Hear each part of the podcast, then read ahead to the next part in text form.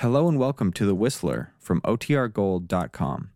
This episode will begin after a brief message from our sponsors. Armed Forces Radio invite you to sit back and enjoy another strange story by The Whistler.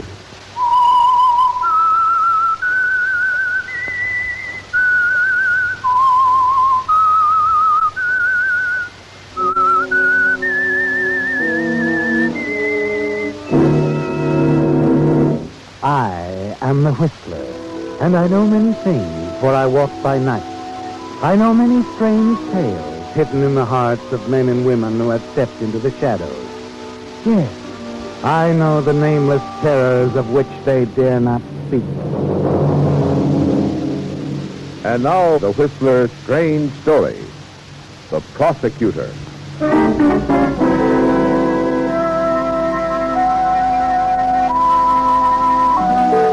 The courtroom was tense now. Assistant District Attorney Philip Graham was beginning to summarize for the prosecution. In the case of the People versus Thomas Anderson, the thrill of success was in his speech as he moved in for the kill. Ladies and gentlemen of the jury, in addition to the fact that circumstance links the defendant irrevocably to the killing, he still persists in his refusal to testify. Still offers no explanation as to his whereabouts on the night in question, solely on the basis of possible self-incrimination. And you were right, weren't you, Philip? Less than ten minutes after the jury retired, they walked back in with a verdict you knew was coming. And Tom Anderson was on his way to the cell in condemned row. But that wasn't all, Philip. No, far from it. Most important was what your colleagues were saying as they clustered around you. Well, this will put you to the top of the heap, Phil. You'll have that mahogany desk, old man, in the Hall of Justice. and there'll be a brass nameplate. Philip B. Graham, District you Attorney. bet you. With this conviction, you can't miss.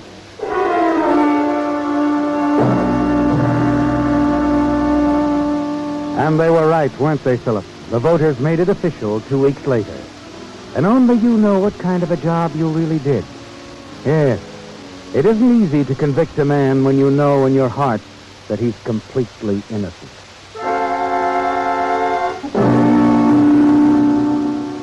But you're not thinking about that at the victory celebration. There's too much else going on. Congratulations, backslapping, important people. And above all, a beautiful brown-haired girl with clear blue eyes and a quick, easy smile. I, uh, didn't quite get that name. Corinne Scott. Oh, Mr. Graham, how wonderful to actually meet you. Oh, not at all. The pleasure's mine. Oh, I know you've heard it many times, Mr. Graham, but, well, I thought you were magnificent at the Anderson trial. I was only doing my job. A public prosecutor. My, it's, it's almost like playing fate.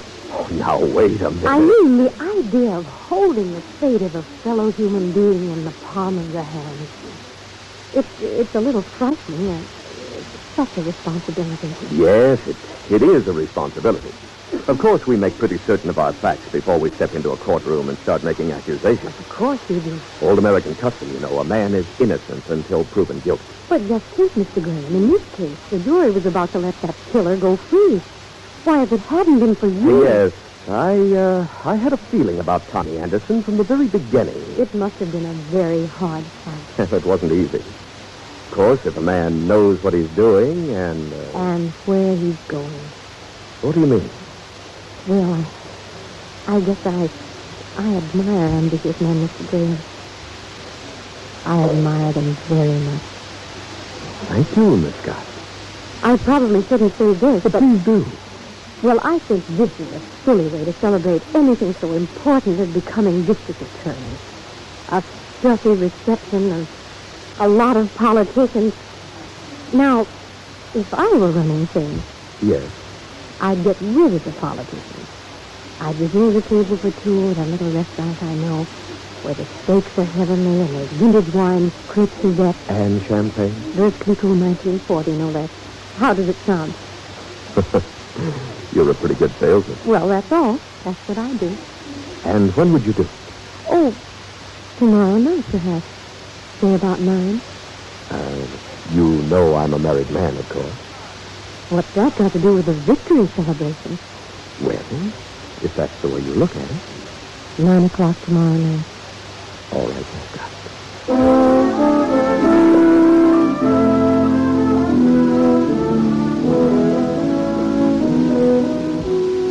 Well, Philip, you know it's a foolish thing to do.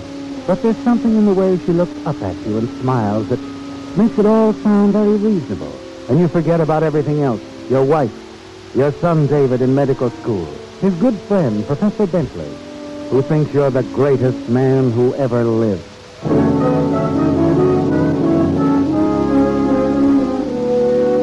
At 8.15 the following night, you're standing before the mirror in your bedroom, adjusting your tie. Corinne is lovely, isn't she? And as you put on your dinner jacket, you're thinking of the soft light in the music. Oh, there you are, Dad. Here he is, Professor. Almost gave you up, Dad. Thought you weren't coming. Hello, son. Got the culprit at last. I told you you wouldn't walk out on us, Dave. Hurry up, Dad. We're a half hour late as it is. Well, what do you mean we're late? Say, what's the idea of the dinner jacket, Mr. Graham? yeah, there's nothing formal Well, about wait a this. minute. What's this all about? Huh? You going somewhere? Are we going somewhere? Dad, you didn't forget. Well, forget what? Tonight, you promised you'd go. I promised I'd go where? Don't you remember? The faculty's having a father and son night. Professor Bentley's in charge. Good Lord, I, I did forget. Oh, I, I know, Mr. Graham. You're, you're a busy man. Dad, you've never forgotten before. You've come with us every year now. I'm, I'm awfully sorry, son. Professor, I just can't make it. What is it? Where are you going? Well, it's, it's a committee dinner, son. Very important. I simply can't get out of it. But, Dad... I said I can't get out of it. Let it go at that, will you? All right, Dad. I'm sorry.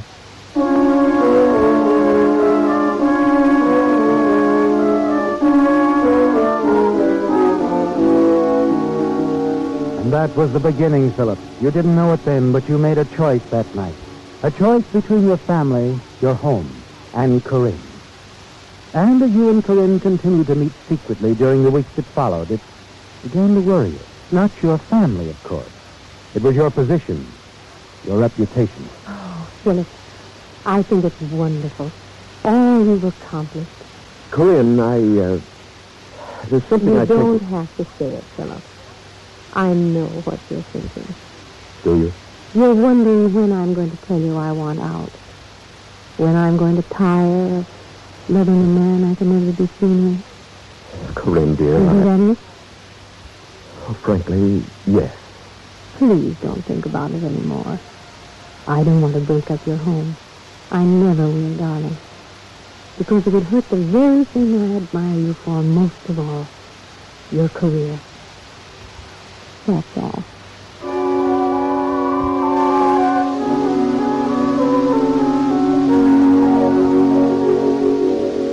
Well, Philip, you can have it all now. Your family, your career, and Corinne. She's right, isn't she? The one all-important thing in your life is that nameplate on your desk. Philip B. Graham, District Attorney. And you know now that you'll never have to choose between that and Corinne.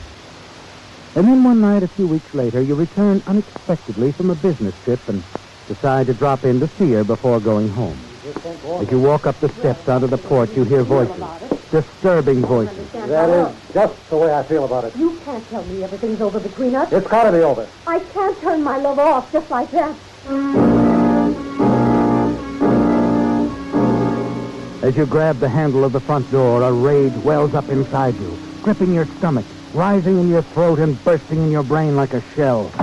Open this door! Corinne! Corinne! Philip, why did you come here? Never mind that. Who are you talking Oh, to? Philip, be quiet. Don't lie to me. Where is he? Philip, Tell me I heard someone in here. Where's he hiding? oh, please, Philip, Get out of my way! You step past her. The closet door is partly open. And as you walk toward it, Corinne steps to the light switch. The room goes dark. Turn on that light. Oh, oh, here you are. Oh, I knew it. As you struggle with him in the darkness, you realize he's too powerful for you. He forces you back against the table. Your hand lights on a heavy metal bookend. In a blind rage, you swing it high.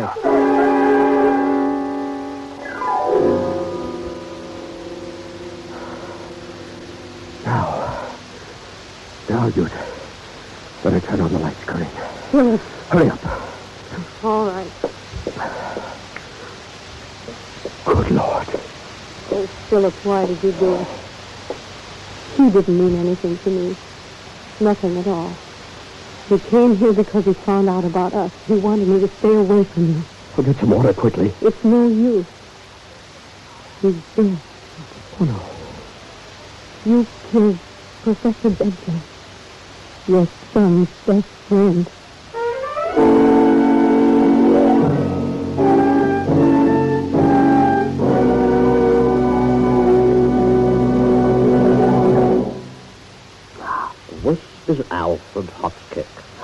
Does the name Jean Nicot mean anything to you? Perhaps it should, and I shall tell you why. Four hundred years ago, Jean Nicot was a respected scholar and diplomat. He wrote many learned articles and compiled a dictionary of the French language. Quite appropriately, his own name came to be part of most later dictionaries. For you see, while Monsieur Nicot was serving as ambassador to Lisbon, he became fascinated by a strange plant that had been brought over from the new land of America. When he returned to his own country in 1560, he took some specimens of the plant with him, and in this manner he introduced tobacco to France. Nicot's countrymen began to associate his name with the smoke-producing leaves. But the older Indian word, which sounded like tobacco, became more common. Nicot, however, was not completely left out. His name lives on in nicotine, the poisonous drug in the plant he introduced to France. So there you have the moral of my story. Beware of those who would name something after you. Should it be the wrong thing, you may find your good name poisoned.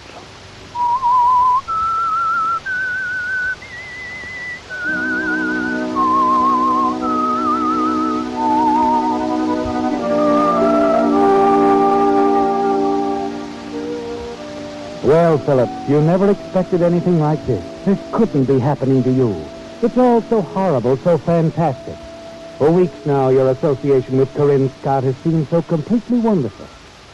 Now, with the suddenness of the jealous rage that spurred your wild action there in the dark room, a beautiful dream is turned into a nightmare. And Professor Bentley, gentle, friendly Professor Bentley, your son David's friend, lies dead at your feet. As you stand there, son, looking down at what you've done, you're vaguely aware that Corinne has come forward and picked up the heavy bookend you use.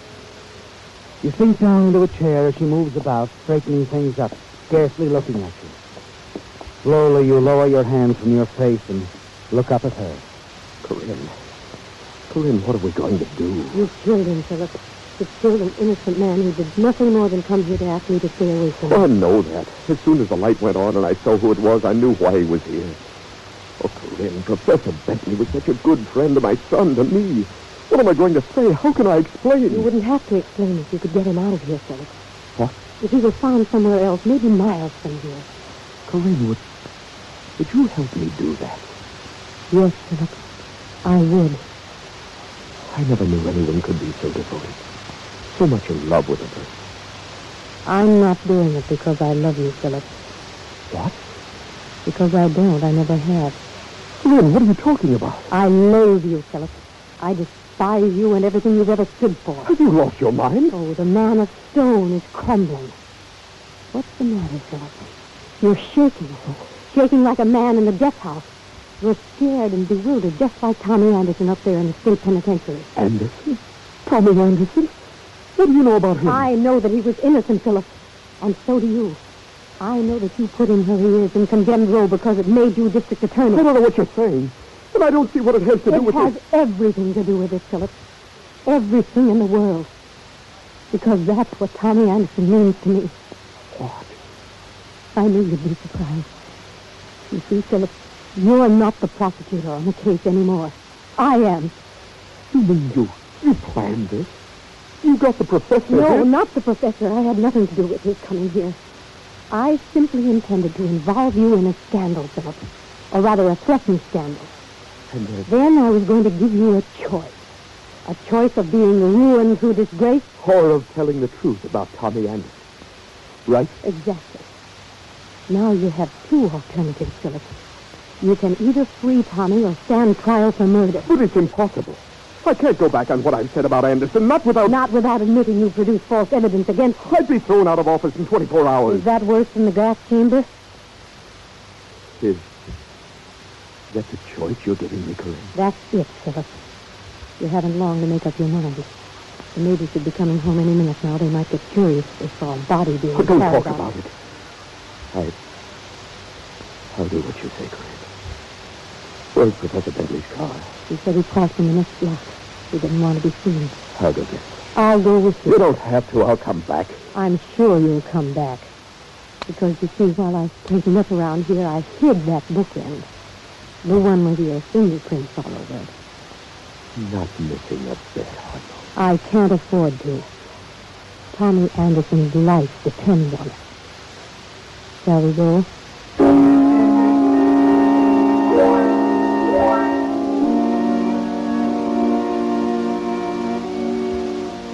You find the professor's car a block away. Run it into the drive alongside the duplex. Corinne helps you carry the professor's body out of the house to the car, warns you to call her soon, and returns to the apartment. In the next half hour, you live your life over, don't you, Philip? Driving grimly through the night, not knowing exactly where you're going, trying to stay on the darkest streets until you reach the edge of town.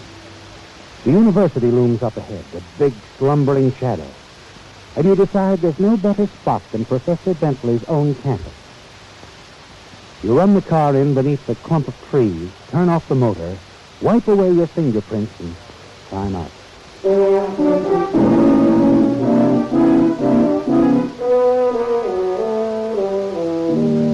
Some distance from the campus, you swing onto a trolley car and get off 20 minutes later and walk the few blocks to your home. Not much hope for sleep, is there, Philip?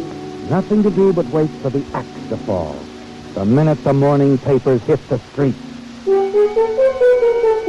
X-ray paper, X-ray University Professor Swain, X-ray, X-ray.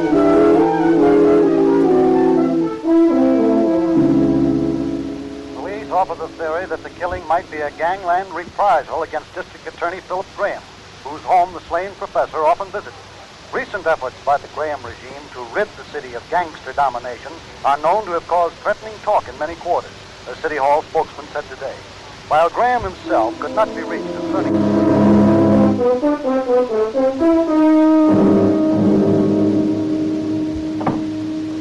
Hello, Phil. Hello, Matt. Anything new? Wish there was. The boys have been out it 48 hours now without arrest. You're not giving up, are you? You know me better than that. The day I give up, I'll resign as police commissioner. They know what the professor meant to you and your boys, Phil. We'll get the guy who did it if it takes us 20 years. Oh, just a second. Yeah. There's Scott calling. Wait a minute. I, I told her you were busy. She says it's quite important. uh, but, uh, uh, all right, put her on. Hello, Philip. You called at a bad time. I'm busy with the police commissioner. Go ahead, Phil. Don't mind I'll me. be brief, Philip. I've waited two days now. That's all I intend to wait. I want a signed statement about Tommy. Uh, look, I'll have to see you first. I told you I'm not going to wait any longer. It had better be tonight. Uh, all right, tonight. Nine o'clock? Uh, make it ten. All right, ten. And I wouldn't be late if I were you. Uh, no, no, of course. Goodbye. Appointments, favors, business as usual. What do they think I am, anyway? Tough on you, I know, Phil. Well, I better get back and see if the boys did anything with the one lead we've got. What's that? The girl? A girl. Hmm. We think the professor had a date with a girl last night. Some dame who was paid to lure him into the trap. You mean on the campus? Nah, he wasn't killed on the campus. We knew that from the first. He was probably murdered in the girl's apartment. Oh. Oh, I see. They're checking every move he made that night. We'll find her if she's alive. What do you mean by that? Well, she's a pretty important girl to both our side and theirs.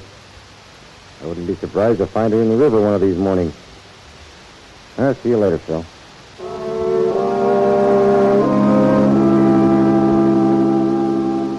And you're thinking about the girl as he talks to you, aren't you, Philip? Of what she told you that terrible night in her living room. That you have two alternatives, Philip. You can either flee Tommy or stand trial for murder. But there's another choice now, isn't there? Yes, it's been done before. The usual disappearance of the key witness with all the gangster trimmings. They'll never question it for a moment. At five minutes of ten, as you walk onto the porch of Corinne's house for the first time since the murder, you've made a terrific decision. You're going to kill her. Well, you're right on time, Philip. I'm always on time. Well, it won't take long. I didn't quite understand what you meant this afternoon about discussing it. There's nothing to discuss. I wanted a signed affidavit that you sent Tommy Anderson up on manufactured evidence. I'll be only too happy to walk out of your life. It's very simple. It's not that simple, Corinne. I want that bookend, for one thing. Naturally. What about your signed statement? Here you are. I wrote it at the office this afternoon. It's all there. Hmm. It Certainly is. What about the bookend? Just a minute. I'm enjoying this. You know, Philip, I'd never believe you could be so frank. Where is it? It's there on the table in plain sight. You didn't hide it. Not that one. I hid the mate to it, Philip, very conveniently, just in case you decided to steal it. In a drawer under a pile of papers where I knew you'd find it. You could never tell them apart without a microscope, of course. Fingerprints are hard to see. So, you... Oh, wait a minute. You can't get away.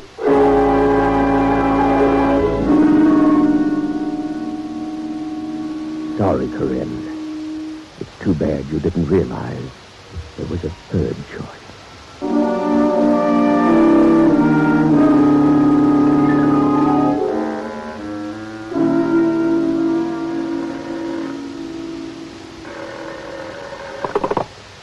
Graham speaking.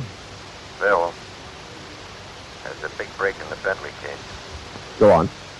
The girl I told you about. She's more than a theory now. She's a corpse. Found her dead in her apartment this morning. Any idea who did it? We know who did it, Phil. Oh, that's pretty quick work. You want me to send a car for you? For, for me? I'm afraid so. Where are you? Her apartment. We got the suspect here with us. Oh, you, you have him there? That's right. For sure, Matt. Send a car. I'll be right over.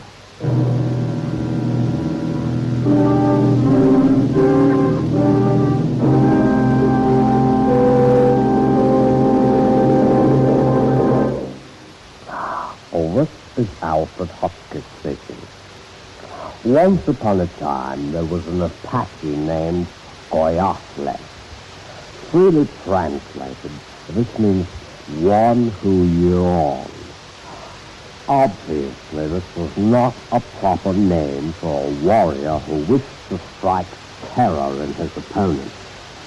So Goyafle, perhaps after consulting an early day version of an act of agent, selected a name which he felt was more appropriate. Soon, he was the terror of the Southwest. Throughout the area, people trembled with fear when they heard the name Geronimo. Years later, of course, Goyafle's nom de guerre came into different use. American parachutists added it to the English language and they cried Geronimo as they leaped from their planes. The exact meaning of their cry is a bit obscure. Old Geronimo, by the way, did not die in battle. He retired to reservation life in order to work on his memoirs and join the Dutch Reformed Church. May I add, there is absolutely no truth to the stories that Geronimo entitled his autobiography, They laughed when I raided a village, and then I changed my name. The idea is absurd.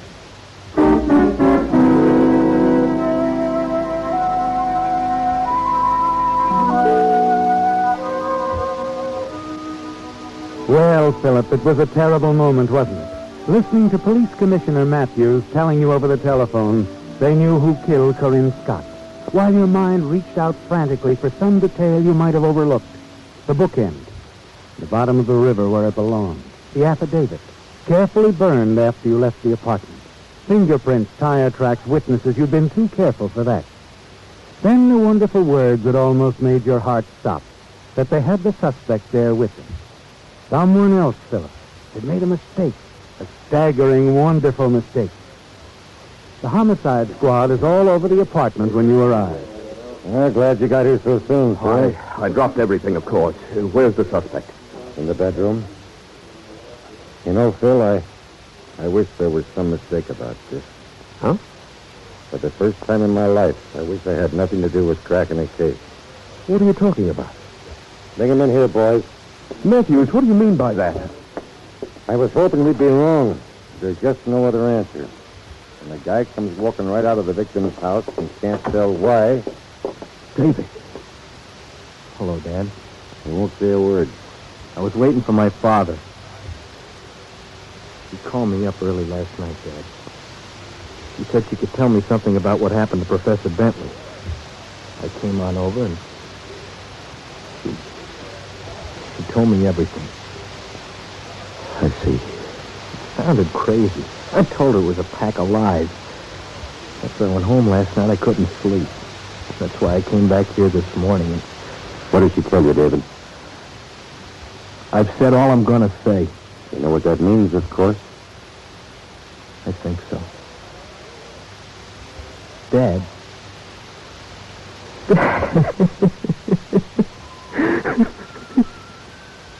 Matt, Yes, Phil? You'd better get a stenographer. I've got a story to tell you. A story that begins with with Tommy Anderson and ends right here.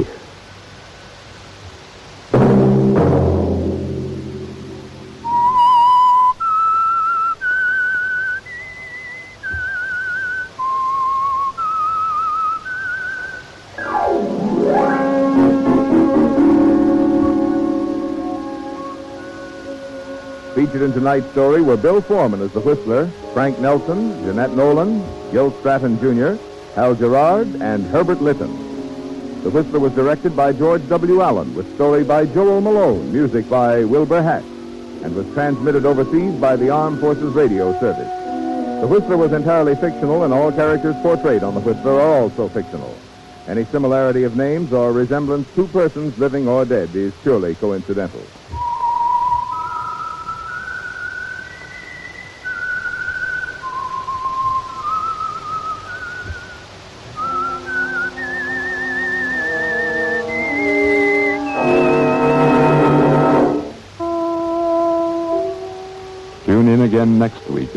Same time for The Whistler. The Whistler has come to you through the worldwide facilities of the United States Armed Forces Radio and Television Service.